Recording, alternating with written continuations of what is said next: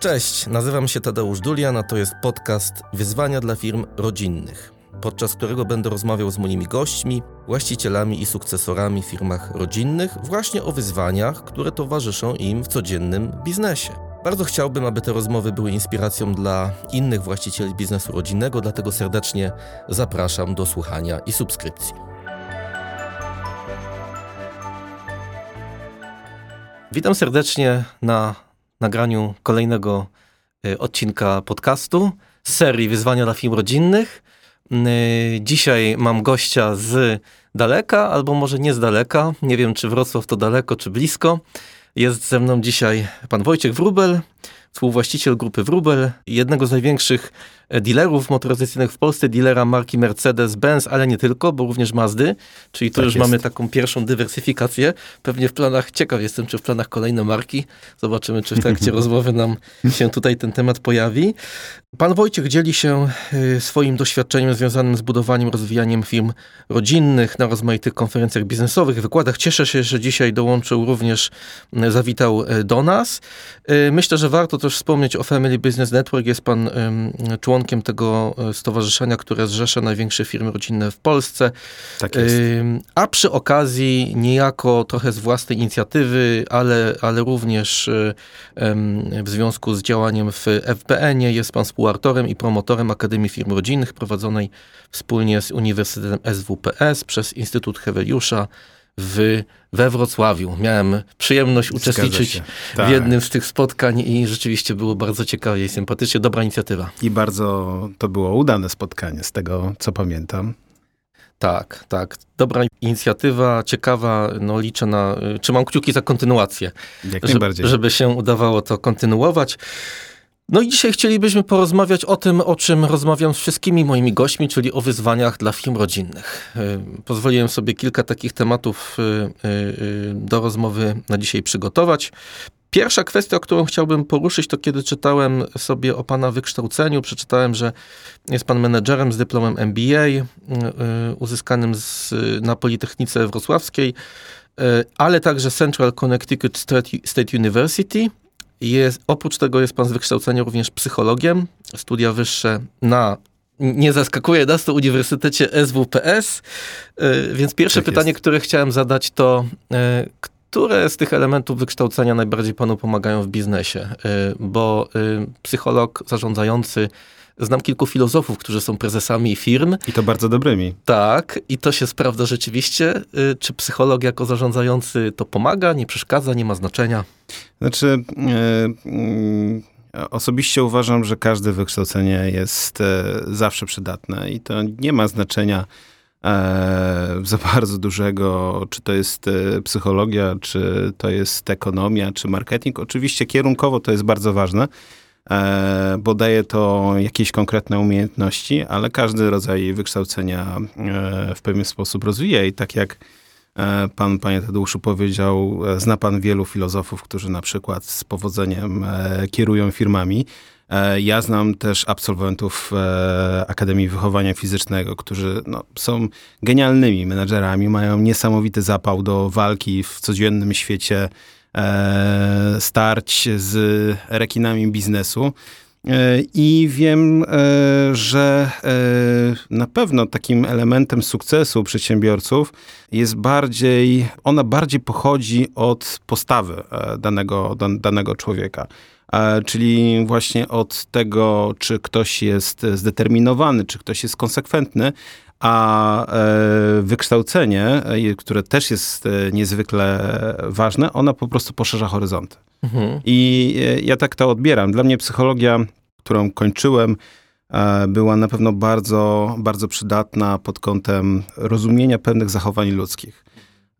Pod kątem na pewno trochę mnie też, można powiedzieć, że oswobodziła przed pewnymi takimi sytuacjami społecznymi, przed wystąpieniami publicznymi, dała po prostu pewien zasób kompetencji. E, mm, tak to z tej perspektywy oceniam. Poznałem dzięki e, swoim studiom na pewno bardzo ciekawych ludzi, natomiast e, na pewno i inne kierunki studiów są po prostu bardzo przydatne. Najwięcej zależy po prostu od właściwej postawy człowieka, które zarządza daną organizacją. Ja teraz też między innymi jestem e, współwłaścicielem e, Instytutu Heweliusza, który zajmuje się edukacją, więc e, często, tak jak już wcześniej było to wspomniane przez Pana, realizujemy pewne programy edukacyjne, e, w których e, e, z ciekawości, ale też i z tego względu, że to się naprawdę przydaje. W tych programach również uczestniczę, również się przysłuchuję i naprawdę widzę, jak e, update'owanie, to jest chyba dobre słowo, co prawda zapożyczone z innego języka, ale, ale update'owanie przez wszystkich. Ale update'owanie e, swojej wiedzy e, jest naprawdę niezwykle ważne w pracy każdego menadżera, w pracy każdej osoby, która zarządza ludźmi, która po prostu chce się rozwijać. E, w związku z tym, e, w związku z tym to jest e, istotne, żeby co jakiś czas tą wiedzę uzupełniać.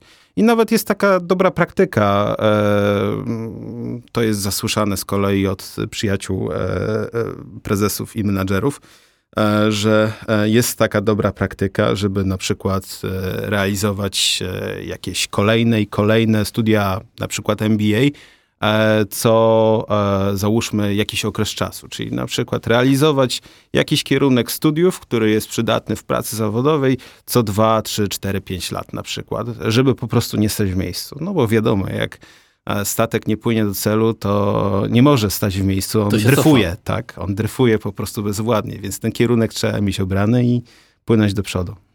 Super. To jeszcze chciałem ten wątek trochę psychologii w zarządzaniu i w byciu liderem y, pogłębić, bo tak sobie myślę, tak jak obserwuję y, proces sukcesji w polskich firmach rodzinnych, y, przechodzenie zarządzania własności z tego pokolenia założycielskiego na pokolenie sukcesorów, tam przy sukcesji zarządczej bardzo często obserwuje się taki proces zmiany podejścia do zarządzania ludźmi, w którym to, trochę odejście od, tak zupełnie upraszczając, odejście od zarządzania twardą ręką, które realizował ten założyciel przez ileś tam lat i tak był tego nauczony, i dopiero ta zmiana na kolejnego zarządzającego z pokolenia młodszego, które rozumie, czego oczekują dzisiejsze pokolenie osób, które wchodzą na rynek pracy, to powoduje, że mamy trochę inne podejście. Tak? Chciałem się zastanowić, czy taka inteligencja emocjonalna, czy właśnie takie bardziej empatyczne podejście zarządzającego, e, czy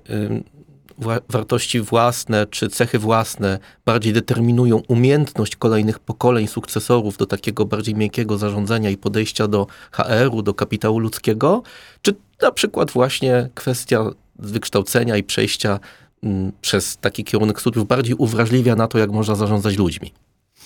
To jest, to jest w ogóle bardzo dobre pytanie, bo gdybyśmy na nie znali odpowiedź, to pewnie by e, dużo biznesów prowadziło się e, zdecydowanie łatwiej.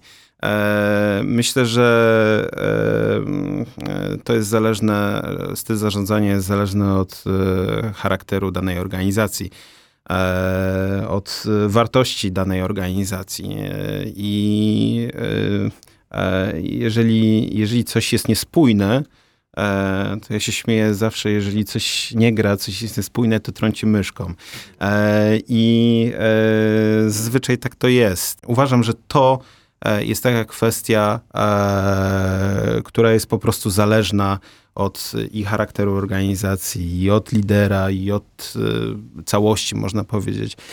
Tych stylów zarządzania było bardzo wiele. Można wspomnieć o turkosowej organizacji, która moim zdaniem jest totalnym niewypałem. Ja jestem zdecydowanie tego zdania, że na czele spółki musi stać charyzmatyczny lider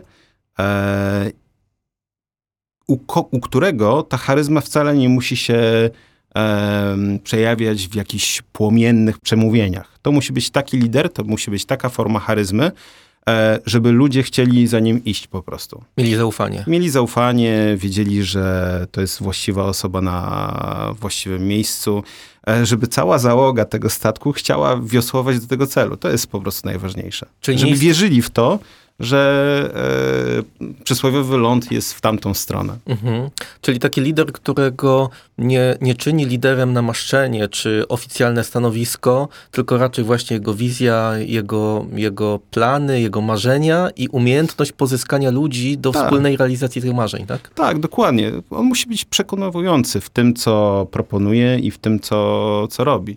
To jest, uważam, że to, to, to jest bardzo ważna cecha. E, na pewno, e, jeżeli mówimy o zarządzanie e, takim zespołem. Czy pan jest takim liderem? Na pewno chciałbym być, ale czy jestem takim liderem? Nie mogę tak o sobie na pewno powiedzieć. Znam wielu bardzo dobrych liderów, którzy, którym na pewno mogę tych umiejętności pozazdrościć. Mhm. Liderzy też y, rosną i tworzą się poprzez trudne sytuacje, które pozwolą, pozwalają tym liderom się pokazać, y, wyodrębnić, niejako zaistnieć poprzez ich działanie, reakcję na trudne sytuacje, kryzysowe sytuacje.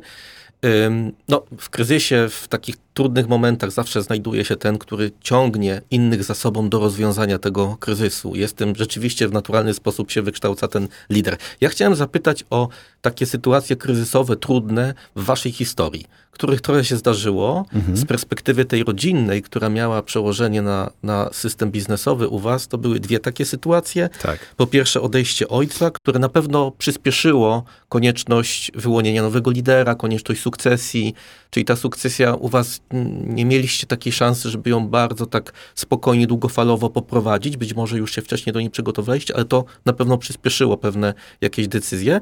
A z drugiej strony też chciałem zapytać o drugą taką sytuację kryzysową, to znaczy fakt, że doszliście do wniosku w pewnym momencie, że nie ze wszystkimi w rodzinie jest wam biznesowo po drodze, w związku z czym no, musicie, myśląc o dobru firmy, podjąć taką trudną decyzję, że jednak biznesowo się rozstajemy, być może po to, żeby rodzinnie dalej być razem. Dwie takie trudne sytuacje, które na pewno y, trochę wytyczyły dalszą drogę waszego rozwoju, ale także ukształtowały was jako nowych liderów.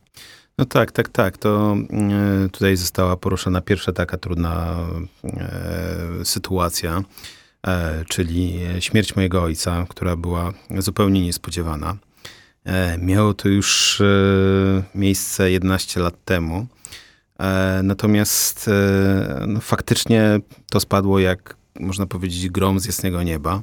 Mm, Na pewno tego się nikt nie spodziewał, ale też i nie można powiedzieć, nigdy o tym nie można powiedzieć, że e, ktokolwiek e, mm, jest przygotowany na e, śmierć swojej bliskiej e, osoby. E, Natomiast tutaj jeszcze mówimy dodatkowo o sytuacji firmowej, gdzie e, mój ojciec e, zakładał firmę, budował ją przez e, wtedy ponad 15 lat, gdzie był zdecydowanym liderem tej firmy, gdzie jego imię i nazwisko widniało na szyldzie firmy, więc tak naprawdę firma to był on. E, Na szczęście e, e, firma była przygotowana na tą sytuację. E, My jako biznesowa rodzina byliśmy przygotowani na tą sytuację. Mój e, ojciec w pewien sposób e, nas e, do tego przygotował, bo po pierwsze miał spisany i przygotowany testament już wiele lat wcześniej. Było to właśnie ubrane w formie dokumentu, który, który, który był w pewien sposób precyzyjnie spisany. Dodatkowo też już w firmie pracował na stanowisku wiceprezesa mój kuzyn, e, który obecnie jest prezesem grupy Wrubel. E, Więc e, można powiedzieć, że przez e, pewne takie e, formalne e, zabiegi nie została naruszona ciągłość decyzyjna w spółce. E, I to pozwoliło na to, e, przede wszystkim pozwoliło to na to, żeby e, nie skupiać się na ratowaniu firmy, ale spokojnie przebyć e, tą e, żałobę, e, a po okresie związanym z tymi trudnymi sytuacjami e, otworzyć testament, zrealizować jego zapisy i dalej kontynuować e, już w nowym gronie właścicielskim e, zarządzanie e, firmą i podejmować decyzje o dalszym dalszym rozwoju firmy.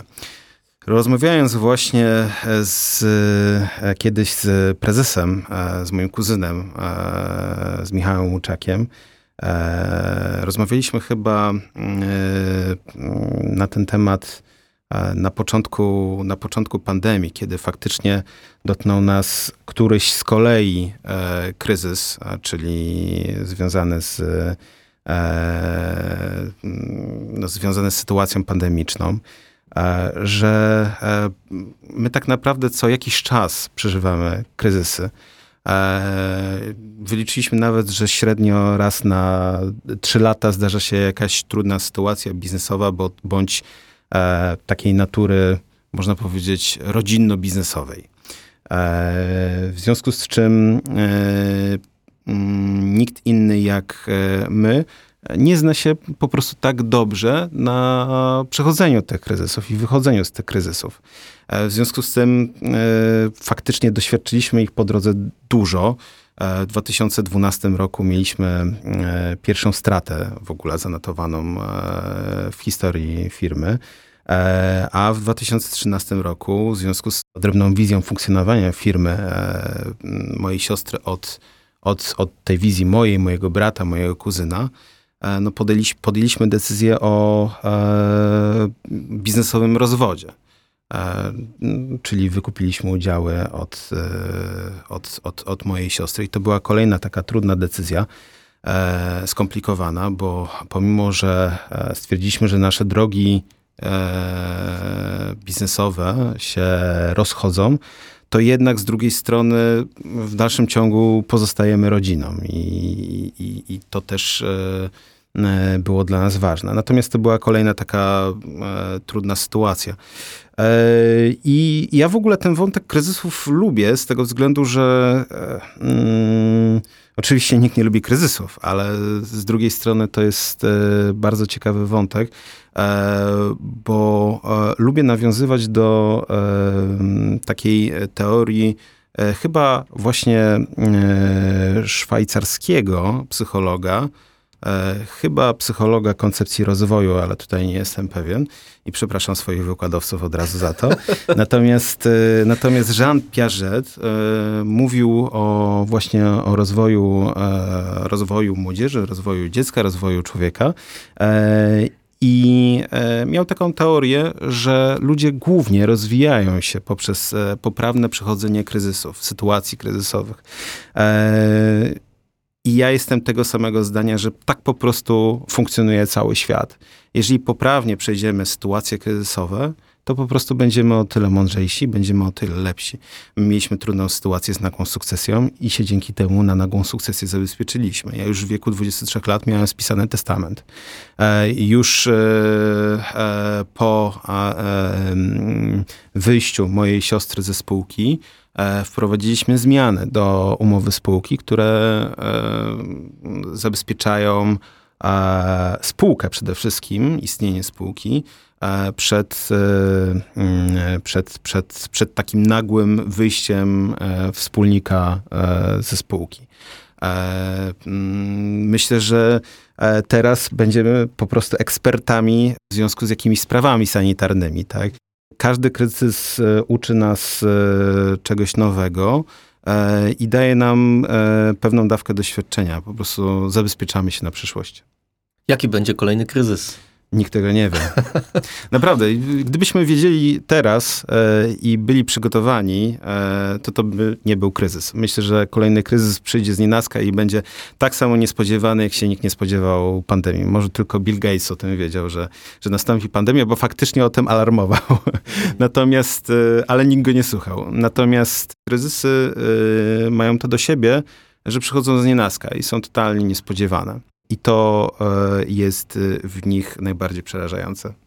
No ale historia lubi się powtarzać. Pewnie gdybyśmy prześledzili historię różnych kryzysów właśnie w firmach rodzinnych, nie tylko tych dużych zewnętrznych, na które mamy ograniczony wpływ, możemy się bronić przed nimi, ale też tych wewnętrznych, tego co się działo, w, jakie sytuacje kryzysowe występowały w firmach rodzinnych, to pewnie jesteśmy sobie w stanie wyobrazić, coś takiego może mi się kiedyś przydarzyć, w związku z czym zabezpieczę się przed tym. Dokładnie tak, jak pana ojciec, wiedząc, że już dzisiaj musi być gotowy na swoją nagłą śmierć, napisał testament i to wydaje mi się jest takim bardzo dużym no, misją w zasadzie właścicieli firm rodzinnych i prywatnych, że skoro oni są właścicielami tych firm, to tak naprawdę to na nich spoczywa obowiązek włączenia wyobraźni, zidentyfikowania tych sytuacji kryzysowych i wypracowania jakichś rozwiązań, które potencjalnie mogłyby chronić przed tymi kryzysami. Być może nie wszystkimi, ale ale to jak najbardziej, to yy, takich, takich historii na pewno e, teraz będziemy mieli dużo, jeżeli, jeżeli, jeżeli mówimy o takich e, naszych polskich kryzysikach, jakie będą następować, a nie, o, nie będziemy wróżyć o, o, o, o tym, o, tak, dokładnie, czy spadnie na nas asteroida, czy, czy będziemy mieli kolejne e, wysyp pandemii, e, no to jak najbardziej, to, to tutaj dobrze wiemy, co nas czeka. E, w przeciągu najbliższych pięciu lat 50% e, firm rodzinnych zmierzy się e, z, z, wyzwaniem, a ja to nazywam ryzykiem sukcesyjnym. E, I tylko niestety, ale 30% firm się to powiedzie, a cała reszta no niestety będzie miała problemy, bo, e, bo właśnie e, nie myśli o tak ważnych kwestiach do przodu. Albo odkłada na przyszłość, na, trochę na zasadzie tak ja będę żył nieśmiertelnie, w związku z czym nie muszę dzisiaj się w ogóle na tym zastanawiać. Dzisiaj moim problemem jest to, żeby firma funkcjonowała operacyjnie dobrze, a nad przyszłością się zastanowię, kiedy nadejdzie właściwa chwila. Czasami ta chwila w ogóle nie nadchodzi, a nadcho czasami nadchodzi zbyt szybko, także nikt się tego nie spodziewa. Nigdy nie wiadomo. Nigdy nie wiadomo. Chciałem jeszcze zapytać o mm, tą waszą sytuację dzisiejszą. Dzisiaj jesteście po tej przyspieszonej sukcesji firmą zarządzaną przez rodzeństwo, można tak powiedzieć, bracia i, i, i, i kuzyn, mhm. a więc bracia. Tak, tak, tak. A więc firma zarządzana przez braci. Dokładnie. I z jednej strony to jest tak, że w przeciwieństwie do tej sytuacji, jaką, jaką miał wasz ojciec, że musiał sam podejmować decyzje i ta odpowiedzialność za decyzję spoczywała na nim, dzisiaj tą odpowiedzialnością za decyzję możecie się podzielić, możecie wspólnie celebrować sukcesy wynikające ze wspólnych decyzji, no i też wspólnie jakoś trochę łatwiej Y, mierzyć się z porażkami czy, czy z problemami, więc to jest y, pozytywna strona tej, tego podejmowania decyzji w trójkę. Natomiast oczywiście zawsze jest ryzyko znowu wystąpienia jakiejś róż, różnicy zdań, różnicy perspektyw, która może prowadzić do jakiegoś konfliktu. W jednym z pana wywiadów znalazłem taką wypowiedź, że Wspólne zarządzanie firmą to jest przede wszystkim właśnie kwestia umiejętności radzenia sobie z kryzysami, które są nieuniknione, zdarzają się w każdej firmie, natomiast kluczami do rozwiązywania problemów jest zaufanie, szczerość, komunikacja. Takie trzy słowa sobie wynotowałem. Zaufanie, szczerość i komunikacja. No i teraz chciałbym zapytać, jak wy się zabezpieczyliście, właśnie wyciągając wnioski z tych kryzysów, które się zdarzały, na to, żeby między wami taki konflikt nie wystąpił y, waszą trójką? Czy w ogóle jest jakieś prawdopodobieństwo wystąpienia tego konfliktu, bo macie różne wizje, cele, różne osobowości, czy, czy, czy macie na to jakiś patent, którym by się pan chciał podzielić z takimi firmami rodzinnymi, gdzie te konflikty między rodzeństwem zarządzającym biznesem na przykład właśnie są? No my, my, my y, właśnie jesteśmy przykładem e, takim, że jesteśmy e, niestety niebezpiecznie zgodni cały czas ze sobą.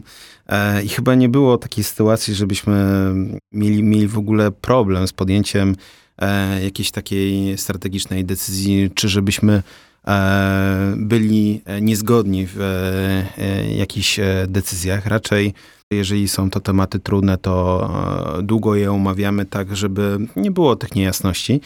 E, jesteśmy ze sobą zgodni, pomimo, że każdy z nas jest bardzo różny e, i ma e, bardzo różną osobowość. Niektórzy ludzie nam na to zwracali właśnie też i uwagę. Ale wydaje mi się, że, że to jest bardzo ważne, aby, aby ze sobą po prostu dużo rozmawiać. Ja kiedyś wspominałem, czy mówiłem na konferencjach o takiej zasadzie 3D, e, która dla mnie osobiście jest e, ważna, jeżeli mówimy o funkcjonowaniu e, w tym e, biznesowym ładzie firmy rodzinnej to jest dialog, dziedzictwo i dokumenty. No i właśnie tutaj mówimy o dialogu, że rozmawiamy ze sobą niezależnie, co by się e, nie wydarzyło, e, że e, cały czas jesteśmy otwarci na tą e, komunikację. E, no i, no i wypracowujemy te, te, te, te wspólne porozumienie. E, druga rzecz to dokumenty. Tutaj już wcześniej się do tego odnosiłem, czyli e, ja to dzielę na dokumenty twarde i dokument, dokumenty miękkie. Dokumenty twarde no to są te wszystkie rzeczy, e, które da się zapisać za pomocą aktów prawnych, właśnie jak testament, jak umowa spółki, no to jest absolutne ABC. Bez tego po prostu nie zagwarantujemy bezpieczeństwa funkcjonowania długoterminowego takiego biznesu. Natomiast te dokumenty miękkie, e, to miękkie D, to są z kolei takie rzeczy jak na przykład e, konstytucja e, firmy rodzinnej. I my taką konstytucję mamy zapisaną. Dla mnie konstytucja firmy rodzinnej to jest taka miękka instrukcja obsługi, E, w której e, zapisujemy pewne ustalenia między sobą, ale to też jest taki instruktaż, to jest taka, to jest, to jest taka zapisana nasza wola dla przyszłych pokoleń, żeby one też mogły odczytać na przykład, co my mieliśmy na myśli, e, tworząc te zapisy, e, pisząc to, co napisaliśmy na przykład w umowie spółki. Wiadomo, że ona nie ma takiej mocy prawnej jak na przykład umowa spółki, ale kiedyś może nastąpić taka sytuacja, że ktoś będzie się zastanawiał, ale na przykład e, w umowie spółki jest zapisane tak, to powinniśmy zrobić to tak i tak i tak. No ale zaraz, zaraz, tutaj jest jeszcze konstytucja na przykład i wola ojców założycieli, czy, czy, czy, czy, czy bardziej synów założycieli, można powiedzieć, e, mm, w tym wypadku była taka, e, że powinniśmy to przeprowadzić w taki i taki sposób. Mam na przykład napisane, zapisane, że każda inwestycja prowadzona w ramach grupy Wrubel powinna być prowadzona z majątku osobistego i zaleca się na przykład podpisanie intercyzy. Mhm. To z tego względu, e, że E, oczywiście nie da się, nie da się e, komuś narzucić aktem prawnym, żeby podpisał intercyzę bądź jej nie podpisał, ale my tutaj e, swoją wolę zapisujemy. W życiu bywa różnie i żaden młody człowiek, e, czy nawet i już dojrzały, nie jest w stanie przewidzieć, co się będzie działo z jego życiem za 20, 30, 40 lat. a my dążymy do tego, żeby budować firmę e, długoterminowo, dążymy do nieśmiertelności biznesowej e, i w związku z tym, i w związku z tym bardzo nam zależy na tym, e, żeby takie mm, pewne też i mądrości dalej przekazywać e, na następne pokolenia. Trzecie D to było z kolei dziedzictwo. E, I tutaj e, zawsze mówiłem o tym, że ważne jest to, aby pamiętać o tych korzeniach, e, i o tym, skąd przychodzimy. Z tego względu, żeby pamiętać też dokąd i zmierzamy, bo dla nas firma jest takim nośnikiem, nośnikiem wartości. To nie jest tylko e, maszynka do, do zarabiania pieniędzy, to jest pewnego rodzaju wehikuł, który ma po prostu trwać i istnieć E, i też przekazywać później te wartości, które mamy wspólnie wypracowane dalej i dalej.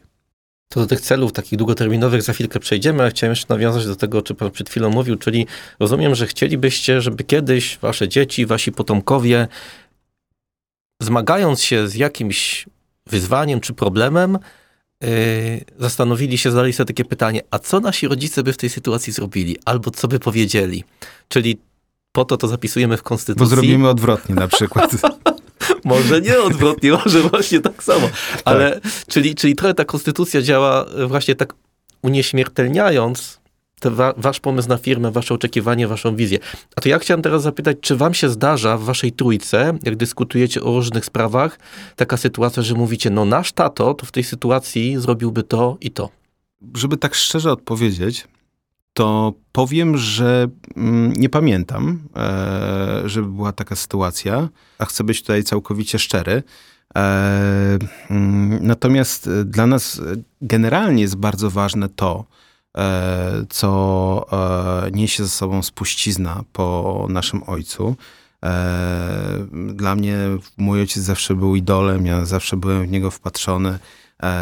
Zawsze mi imponowało to, co robił. No, dla mnie był takim E, życiowym, biznesowym przewodnikiem. E, ja żyłem w tej firmie, można powiedzieć, że rosłem razem z tą firmą, bo firma jest e, niewiele lat młodsza ode mnie. Natomiast ja jeździłem na te wszystkie spotkania, na różnego rodzaju konferencje, więc to jest absolutnie dla mnie bardzo ważne. Natomiast myślę, że my się i tak bardzo mocno zmieniliśmy e, teraz pod e, e, tak patrząc z perspektywy tego, co było wcześniej za mojego ojca, tego, co jest teraz, to myślę, że nastąpiła bardzo duża zmiana, zostało wprowadzonych dużo innowacji.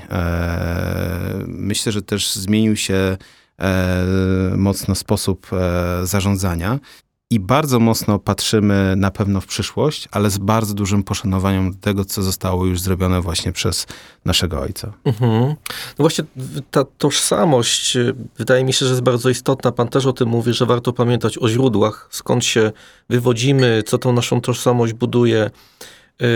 Natomiast ważne jest też, żeby wiedzieć na bazie tego, co chcemy zbudować, dokąd chcemy iść, jakie mamy cele. Mam trochę wrażenie, że często w firm, firmach rodzinnych y, ma miejsce taki proces. Założyliśmy tą firmę 30 lat temu, czy 40 już, już tyle minęło od tych pierwszych firm.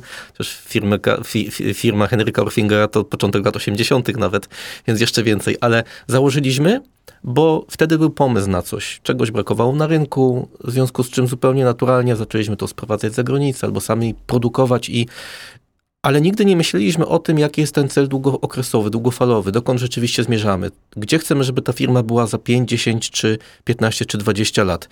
Ja w ramach pracy nad konstytucją rodzinną na pierwszym warsztacie, gdzie mówimy właśnie o wartościach, o celu, o wizji i misji, robimy sobie takie ćwiczenie, napisz pocztówkę moja firma za 30-40 lat, jest tam rok 2050, napisz jak wyobrażasz sobie swoją firmę, wyślij tą pocztówkę do kogoś z, z adresu i do kogoś z rodziny. I to jest bardzo ciekawe ćwiczenie, które pokazuje, że rzeczywiście jesteśmy sobie w stanie zwizualizować to, gdzie chcemy być za te 30 lat. Bardzo często dla wielu osób to jest pierwsza okazja, żeby oderwać się od tego działania takiego operacyjnego, bieżącego i krótkookresowych celów i wejść na poziom rozważania w ogóle, jaki jest ten, jaka jest ta nasza wizja bardzo taka długookresowa. To jaka jest wizja i takie cele długofalowe grupy Wróbel? Znaczy, ja mogę powiedzieć tak ogólnie. Osobiście mi się wydaje, że e, to jest e, trochę tak, że e, te, te, te firmy rodzinne to są takie współczesne ksiąstewka, te duże firmy rodzinne przede wszystkim, tak, e, które po prostu są. My się całkowicie e, z tej firmy przecież nie, nie skaszujemy, tak. Mhm. E, to nie jest, tak jak już wcześniej powiedziałem, maszynka do generowania pieniędzy, ale ale to jest zdecydowanie coś więcej. To, to jest nośnik dla wartości na, na pokolenia, e, to jest e, też i miejsce pracy dla set ludzi. E, to jest, e, to jest też i źródło wsparcia dla różnego rodzaju inicjatyw lokalnych na przykład, czy, czy, czy, czy globalnych, w zależności od tego, co to jest, bo te firmy angażują się w różnego rodzaju akcje sponsoringowe, pomagają różnym społecznościom, E, więc e, to jest coś więcej e, niż, niż tylko i wyłącznie biznes już w tym wypadku. I uważam, że Oczywiście czasami jak się przekroczy pewien taki pierwszy założony cel, E, kiedy osiągnie się jakąś taką wymarzoną e, biznesową liczbę, którą w końcu się przeskoczy i, e, i nagle tak człowiek zaczyna się orientować zaraz, no ale to w takim razie, gdzie jest ten króliczek, którego gonimy? Za, za jakim króliczkiem teraz pobiegniemy? To wydaje mi się jednak, że, że, że, że zawsze coś się znajdzie. Alpiniści tak, czy Himalaiści zawsze tak mieli, że zapytani, a, ale zaraz, jak zdobędziesz wszystkie szczyty, no to nie będziesz miał później co zdobywać. a podobno to jest tak, że to się nigdy nie kończy. Że nawet jeżeli już wszystkie szczyty są, jeżeli wszystkie ośmiotysięczniki są zdobyte, to zawsze są na przykład trudniejsze wejścia, trudniejsze ściany, Zimowe wejścia. nie, niewytyczone na przykład mm. szlaki, więc to tak naprawdę się nigdy nie kończy. A mm, z punktu widzenia takiej firmy, wydaje mi się, że, że ważne jest po prostu to, żeby ona, e, ona była, ona dawała na przykład, ona też pełniła ważną rolę E, taką społeczną, dawała ludziom właśnie pracę, dawała e, pewne możliwości, e, spajała rodzinę bardzo często. No na pewno my e, chcemy się widzieć jako dużo bardziej rozwinięta organizacja niż jesteśmy e, teraz, pomimo że i tak e, już nas bardzo cieszy to, co, co, co, co udało się mm, do tego momentu osiągnąć. No ale oczywiście to jest tak, że, że, że zawsze jest to pragnienie, żeby urosnąć bardziej i więcej i dalej, a może później żeby pomyśleć o tym, e, aby wyjść poza granice Polski. Biznesowa kolonizacja też, też jest taką e, niesamowitą pokusą. No wiadomo, to jest już takie, można powiedzieć, zdobywanie swoich e, księstewek i tego typu e, metafora może być tutaj odpowiednia.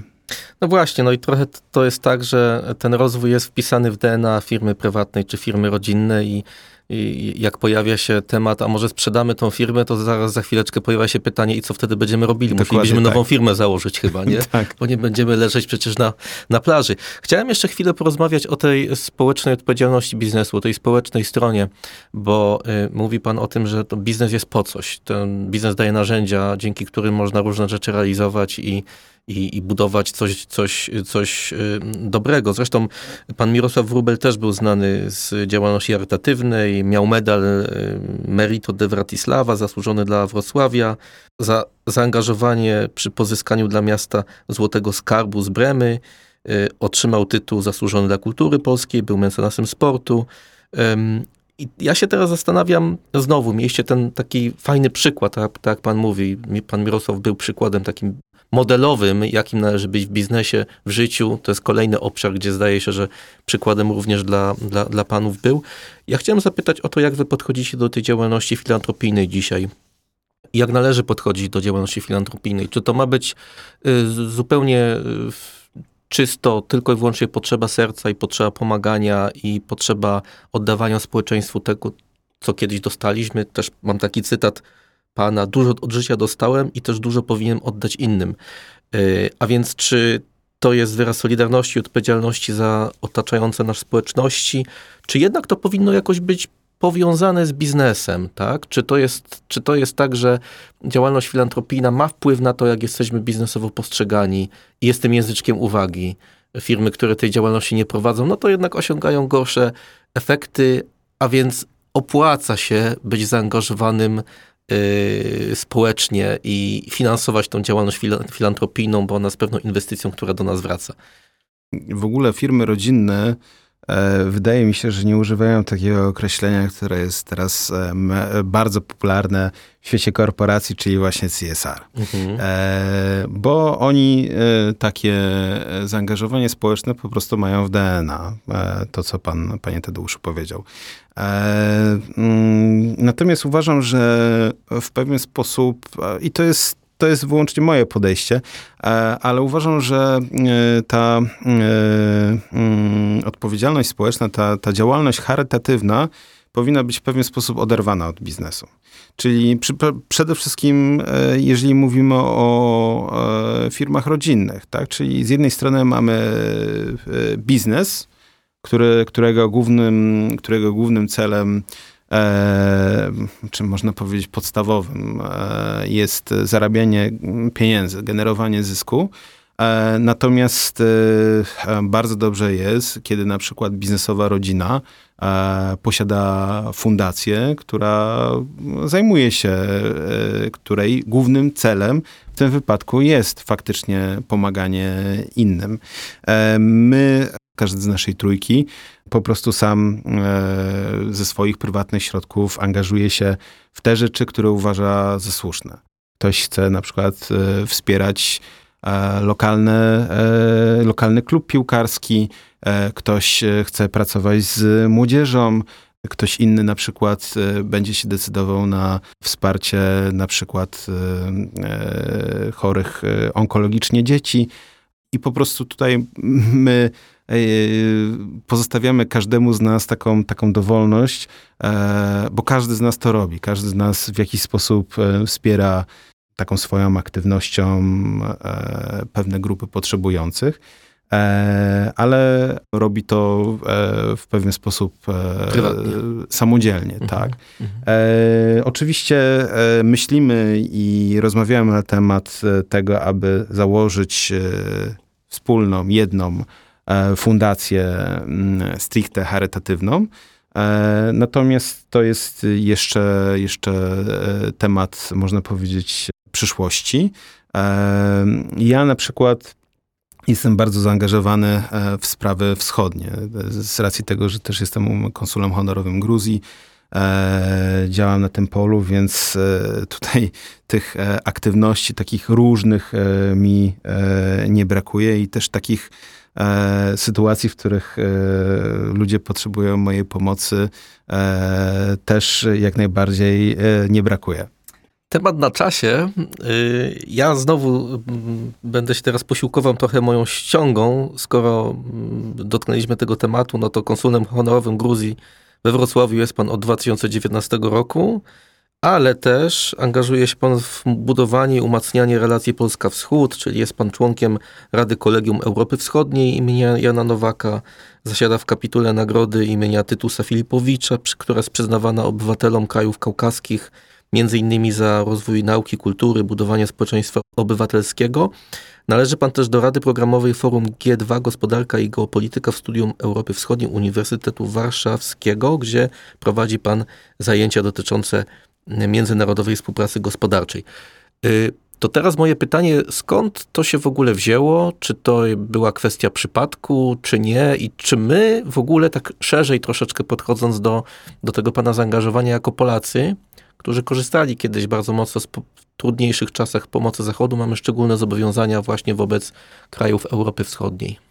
Znaczy, e, mm, jeżeli chodzi w ogóle o, o, to moje zainteresowanie i zaangażowanie wschodem, e, to można tak powiedzieć, że to jest e, trochę, może nie nazwę tego przypadkiem, ale szczęśliwym trafem. Po prostu tak się złożyło, że spotkałem na swojej drodze odpowiednich ludzi, którzy zaproponowali mi taką drogę, a ja z wielką przyjemnością na to przystałem. Potem, potem, potem w pewnym momencie pojechałem do Gruzji, żeby zobaczyć, czy, czy ten wschód mi odpowiada, czy Gruzja mi odpowiada, czy ja w ogóle odpowiadam Gruzji. E, I okazało się, że zakochałem się od e, pierwszego wyjrzenia, spotkałem fantastycznych przyjaciół i stwierdziłem, że zaangażuję się w ogóle e, w ten projekt, oddam skoro już tam zostawiłem część swojego serca, to też i swoje serce postanowię oddać e, tej misji, służbie, można tak to nazwać i tak o tym powiedzieć. I e, faktycznie ja e, tak uważam, że e, bo doskonale pamiętam, jak mój ojciec opowiadał o tym, o swojej pracy na przykład e, w Niemczech, e, o tym, jakie doświadczenie biznesowe e, dostał od swojego biznesowego ojca, o tym, jak ciężko pracował, o tym, czego się nauczył, ale też widziałem pewne takie właśnie zachodnie podejście E, które zostało przywiezione przez e, mojego ojca do, do Polski. I to zachodnie podejście mi się bardzo podobało. Mi ono bardzo, bardzo imponowało. Ono było bardzo świeże wtedy w Polsce. E, można powiedzieć, że e, nawet było innowacyjne na, na, na tamte czasy. E, I uważam, że faktycznie my dużo dostaliśmy od Zachodu. E, z tym nie można polemizować. E, natomiast e, teraz, w związku z tym, że nasza sytuacja gospodarcza jest dużo lepsza niż była kiedyś, to, to jak szybko się rozwijamy, widać, widać gołym okiem. I w związku z tym, że mm, my tak szybko się rozwinęliśmy, jesteśmy teraz w zupełnie innym miejscu, E, niż chociażby nasi bracia Gruzini, to teraz my jesteśmy winni im na przykład pomóc. W taki sam lub w podobny sposób, jak Zachód pomagał w gonieniu tego króliczka nam, tak? Polskim przedsiębiorcom. E, I teraz e, w związku z tym e, warto by było skierować się w tamtą stronę, poszukać biznesowych szans, rozwiązań, może jakiejś, jakiejś, jakiejś niesamowitej inwestycji, która okaże się strzałem dziesiątkę i dla Polaków, i dla Gruzinów. Dla, dlaczego nie? To kiedy pierwszy salon z grupy Wróbel w Gruzji? A, to jest e, trudne pytanie. E, znaczy, powiem tak, na razie się skupiamy na tym, co e, jest tutaj e, i, i, i to jest e, dla nas najważniejsze. Mhm. E, natomiast jeżeli chodzi o Gruzję, to ja i tak tam się angażuję w pewien sposób biznesowo. E, e, i bacznie obserwuję ten kraj pod kątem szans inwestycyjnych. Uważam, że e, jest on na pewno bardzo ciekawy. Występuje tam oczywiście takie zjawisko jak wysoka premia za ryzyko. Chociaż ja te ryzyko nie oceniam tak bardzo wysokie, w stosunku do e, tych e, profitów, które można z e, biznesu w Gruzji uzyskać. Na pewno no, tam jest bardzo ciekawy rynek nieruchomościowy, turystyka bardzo dynamicznie się rozwija, więc w ogóle to jest, to jest bardzo ciekawy kierunek. Uh -huh, uh -huh. Troszeczkę zadałem pytanie o, o ten salon, nawiązując do jednej z waszych wartości, jaką jest rozwój. Tak. I chciałem teraz troszkę zapytać od strony już takiej biznesowej, jak wy pojmujecie te plany rozwojowe wasze, czyli w jaki sposób planujecie swój rozwój, rozwój waszego biznesu? Czy raczej idziecie w takim kierunku rozwoju organicznego, powstawania nowych salonów? E, jeżeli tak, to jakie kierunki może nam pan zdradzi? Czy w ogóle jest e, w waszym biznesie jest praktyką też, żeby myśleć o przejęciach, to znaczy E, przejmować sieci dealerskie, które no, dobrze funkcjonują, a z różnych względów nie ma tam na przykład pomysłu na kontynuację, bo nie ma sukcesorów, w związku z czym ci właściciele być może mogą być bardziej otwarci na to, żeby inna firma rodzinna ze znaną marką, której ufamy, bo jest to firma rodzinna, yy, yy, naszą, naszą sieć powierzyć właśnie takiej firmie. Znaczy, to tak jak już wcześniej powiedziałem, jeżeli E, statek e, nie płynie e, naprzód, to znaczy, że dryfuje. Dla mnie osobiście rozwój to jest jedna z kluczowych wartości, które określają naszą trójkę. Lubię szczególnie tą, tą, tą wartość i uważam, że mm, koncepcje rozwoju oczywiście mogą być bardzo różne. My też rozwijamy się na różne sposoby, przyjmujemy E, e, oddziały, budujemy nowe oddziały. E, natomiast tutaj wydaje mi się, że faktycznie ten temat przepracowanej sukcesji jest bardzo ważny. Z tego względu, że my wiemy już dokąd płyniemy. My mamy tą ścieżkę obraną i widziałem to już e, na wielu e, przykładach, że niektóre firmy, które nie mają przepracowanej tej sukcesji, gdzie e, mm, to są firmy, które istnieją od 20-25 lat, ale dzieci tych właścicieli na przykład prowadzą udane życie rodzinne, ale nie, nie w Polsce, tylko gdzieś e, na Manhattanie albo w Londynie, e, rozwijają się bardzo dobrze pod kątem jakiejś swojej własnej ścieżki kariery, to ci ludzie nie mają takiego mm, planu, takiej wizji, co dalej. I często są już zmęczeni prowadzeniem tej firmy. Często już nie mają sił i po prostu pomysłu. E, I wtedy, I wtedy naprawdę e, mm, zdecydowanie łatwiej jest ten biznes oddać, a firmie, która przejmuje, jest ten biznes zdecydowanie przejąć e, też łatwiej. Mhm. No to takie klasyczne przykłady, do których ja zawsze wracam, kiedy o tym rozmawiamy, to są inwestycje nowego stylu. Y, wiele, wiele lat temu w Niemczech, Szwajcarii to były przejęcia firm rodzinnych, które były firmami osieroconymi, tam gdzie nie tak, było dokładnie. sukcesorów. I ci właściciele, y, tutaj cytuję Jurka Krzanowskiego, ci właściciele tych firm wiedząc, że przejmie ich firmy inna firma rodzinna, byli bardziej skłonni ku temu, żeby powierzyć, nie sprzedać, powierzyć te firmy właścicielom innej firmy rodzinnej. Stąd chyba no rzeczywiście to, o czym Pan mówi, ten temat sukcesji jest znowu, okazuje się bardzo poważnym wyzwaniem, dlatego że ono rzutuje na długofalowe plany każdej z firm rodzinnych, prawda? Tak, tak, tak, dokładnie. Dokładnie. E, w związku z tym, w związku z tym e, też o tym kiedyś mówiłem, że e, lubię taki e, cytat e, Dwighta Eisenhowera, że plan jest niczym, a planowanie jest wszystkim.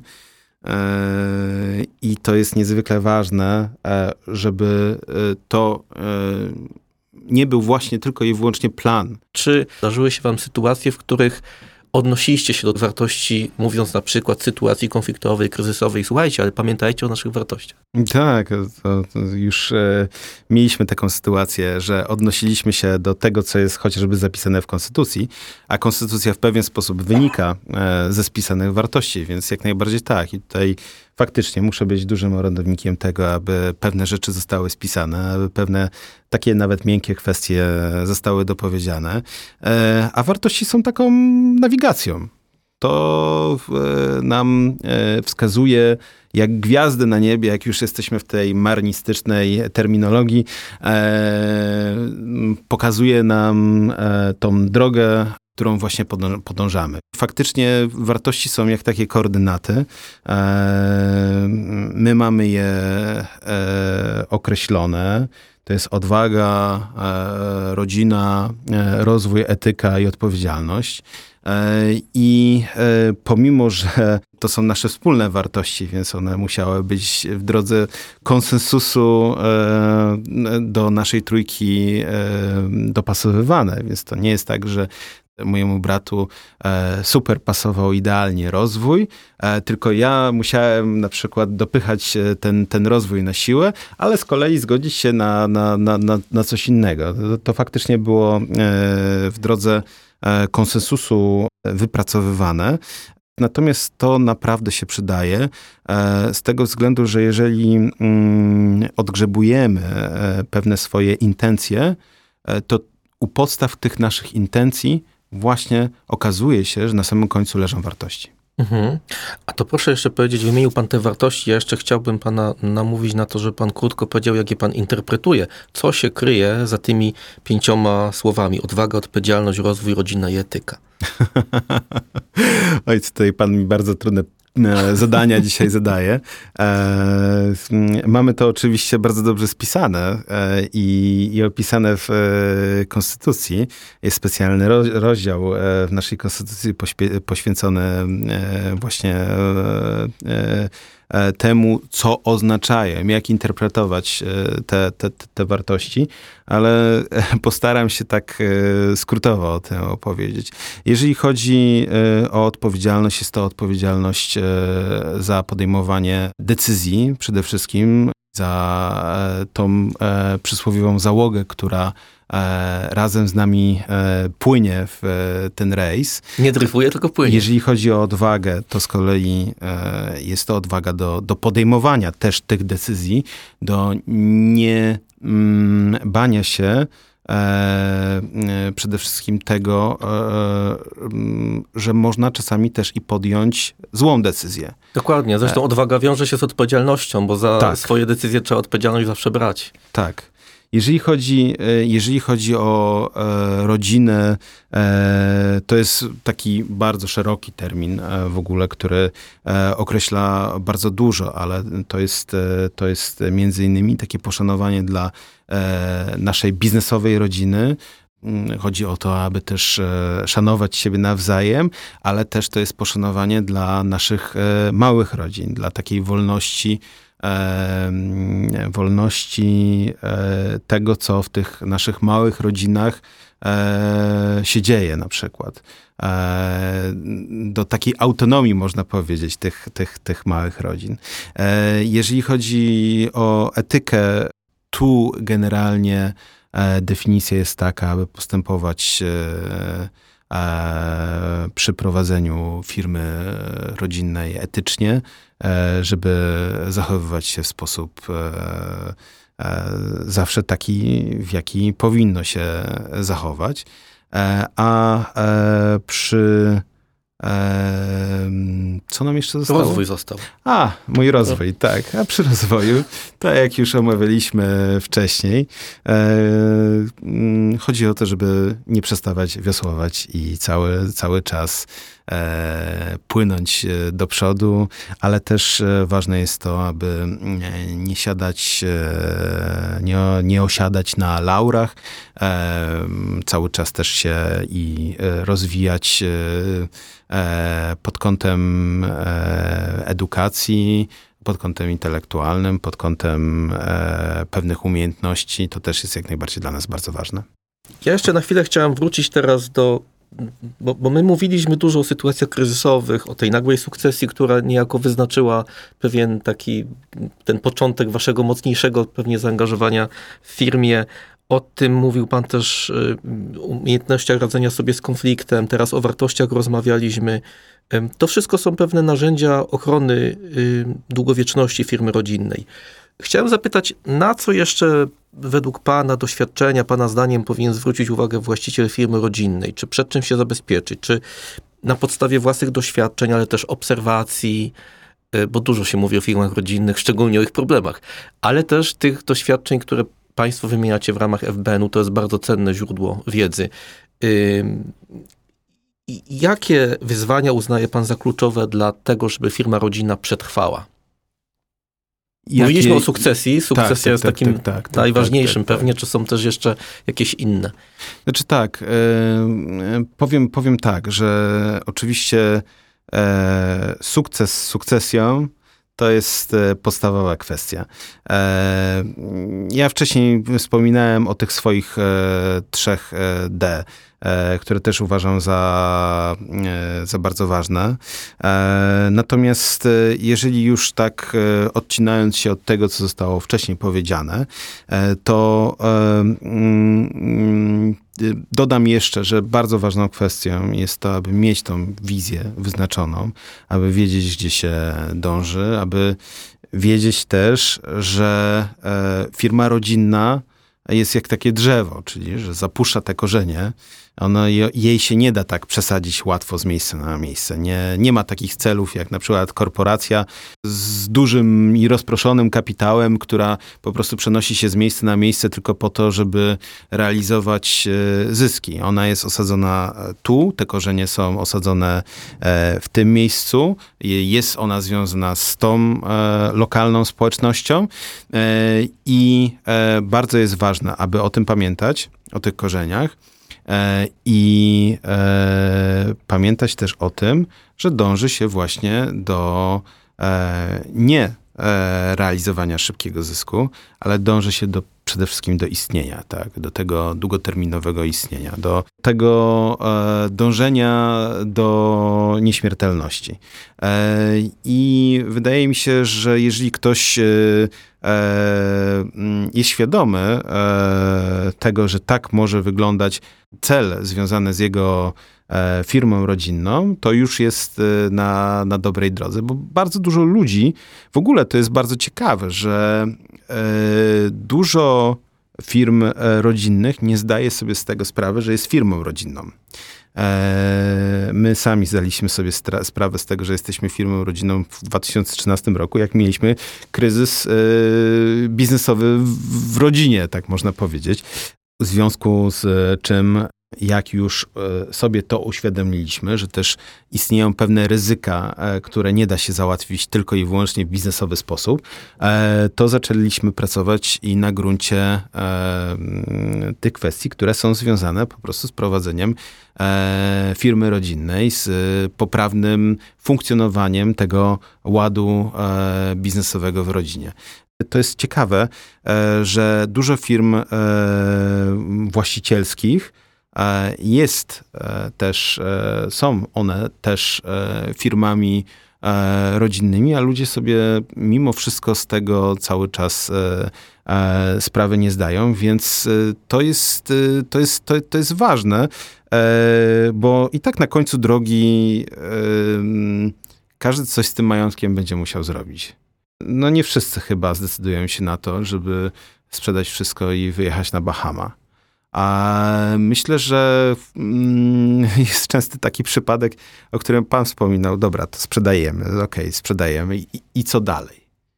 I nie ma co dalej, mhm. tak? I trochę nie mam się co ze sobą zrobić. Życie kończy. Przecież mhm. nie da się no, każdy, kto e, był e, na tropikalnej wyspie, e, wie, że tam da się posiedzieć dwa tygodnie i, i już się zaczyna.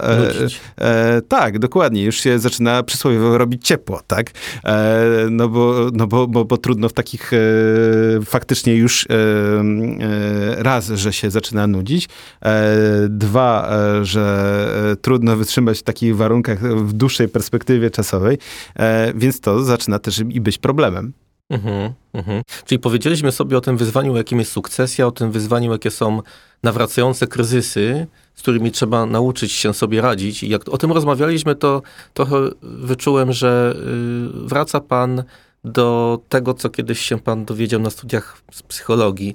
I to są narzędzia, które są pomocne w rozwiązywaniu kryzysów, znajomość y, ludzkiego umysłu i tego, jak on funkcjonuje. I to może pomagać.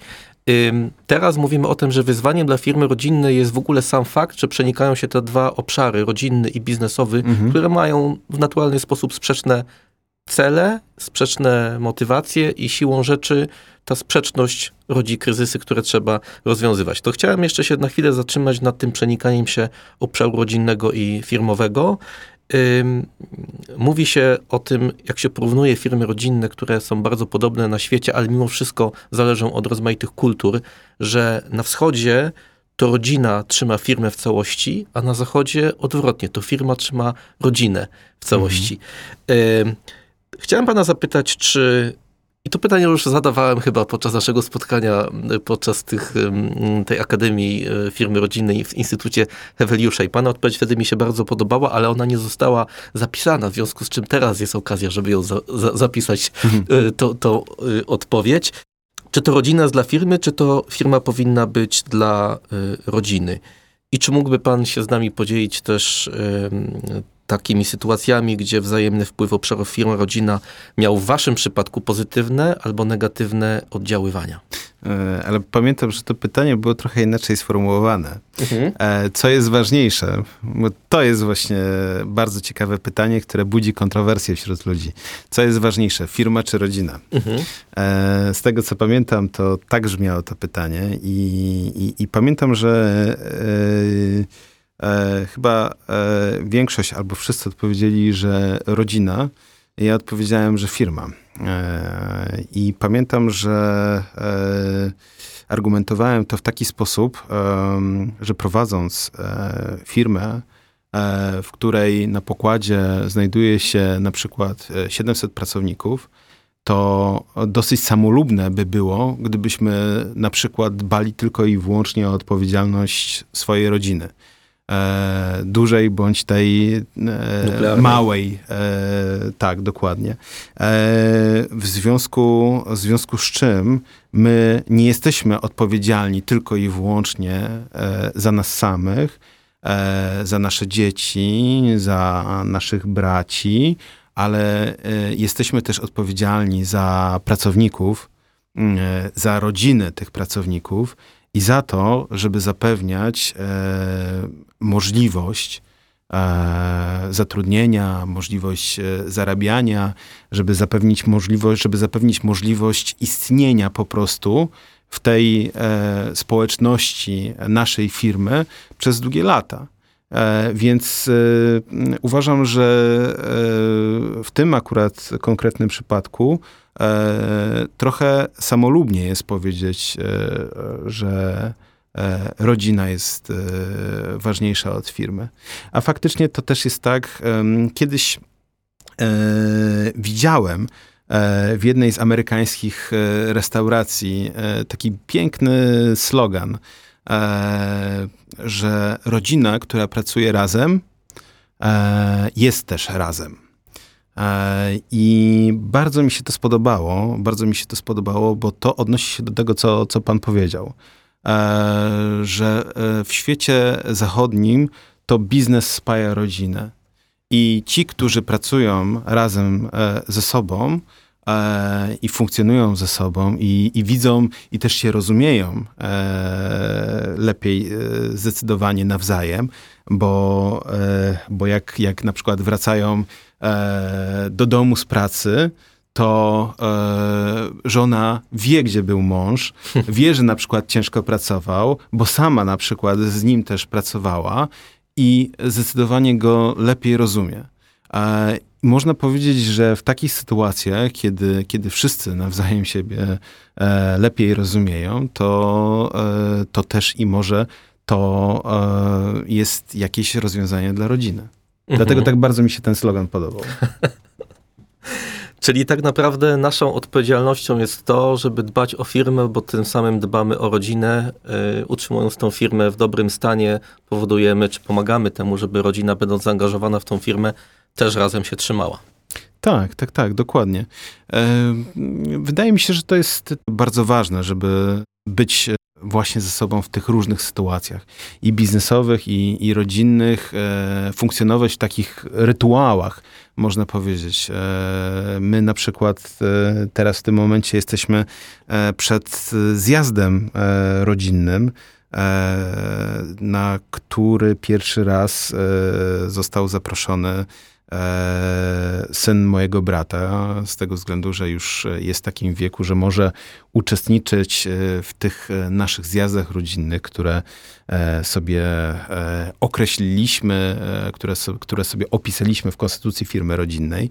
W związku z czym to będzie pierwszy tego typu zjazd dla nas, na którym będziemy poruszać sprawy firmowe, na którym będziemy no, nowego e, potencjalnego sukcesora wdrażać w takie e, właśnie biznesowo, rodzinno-biznesowe sytuacje wdrażać. Czyli już trzecie pokolenie wchodzi do biznesu. E, tak, tak, tak. I to, to, to jest no, niesamowite i wyzwanie przede wszystkim, bo to dla nas też jest i nowa sytuacja. Oczywiście musimy e, do tego wyzwania się bardzo dobrze przygotować. E, bo pomimo, że e, wierzymy w swoje rodziny, wierzymy w swoje dzieci, e, to też i musimy pamiętać o takim niemieckim powiedzeniu, które gdzieś tam za nami kroczy i dręczy nas po, po nocach, że ojciec buduje, dzieci utrzymują, a wnuki rujnują. Więc to trzecie pokolenie nie wcale nie będzie miało tak na pewno łatwo, łatwiej niż, e, niż, niż my. E, też, też na pewno czekają nasze dzieci e, duże wyzwania. Natomiast, natomiast my oprócz tego, że mm, staramy się w jakiś sposób wdrażać te rytuały, bo nie chcę mówić w tym akurat przypadku, w przypadku zjazdu rodzinnego o e, o procedurze, mhm. e, tylko to jest, to, to jest można, można właśnie w taki sposób to bardziej określić, jako taki rytuał. Staramy się e, przy, tej, przy tej okazji e, wdrożyć e, nasze dzieci w świat biznesowy, e, ale równocześnie oczywiście też tak twardo stąpając po ziemi, E, przygotowujemy, przygotowujemy e, spółkę na, na przyszłość i to jest e, dla nas też niezwykle istotne, bo musimy pamiętać, że też i spółka musi być i organizacyjnie, i strukturalnie, i mentalnie przygotowana do tego, że po nas przyjdą nowi właściciele. Czyli wracamy do 3 razy D. E, to tak, to na pewno, ale też, też mamy pewne, e, pewne pomysły organizacyjne, które w tym momencie e, wdrażamy, które są też dosyć ciekawe i innowacyjne, więc myślę, że będziemy przygotowani. Super. Pewnie byśmy mogli jeszcze wiele wątków poruszyć, ale y, cierpliwość naszych słuchaczy jest pewnym ograniczeniem, nasz czas również. Dziękuję serdecznie za rozmowę. Dla mnie była niezmiernie interesująca i ciekawa. Mam nadzieję, Dziękuję że bardzo. dla naszych słuchaczy również. I, I chyba spotkamy się jeszcze porozmawiać o tej sukcesji za parę lat. Zobaczymy, jak pójdzie. Na pewno pójdzie dobrze. Dziękuję bardzo. Dzięki serdeczne.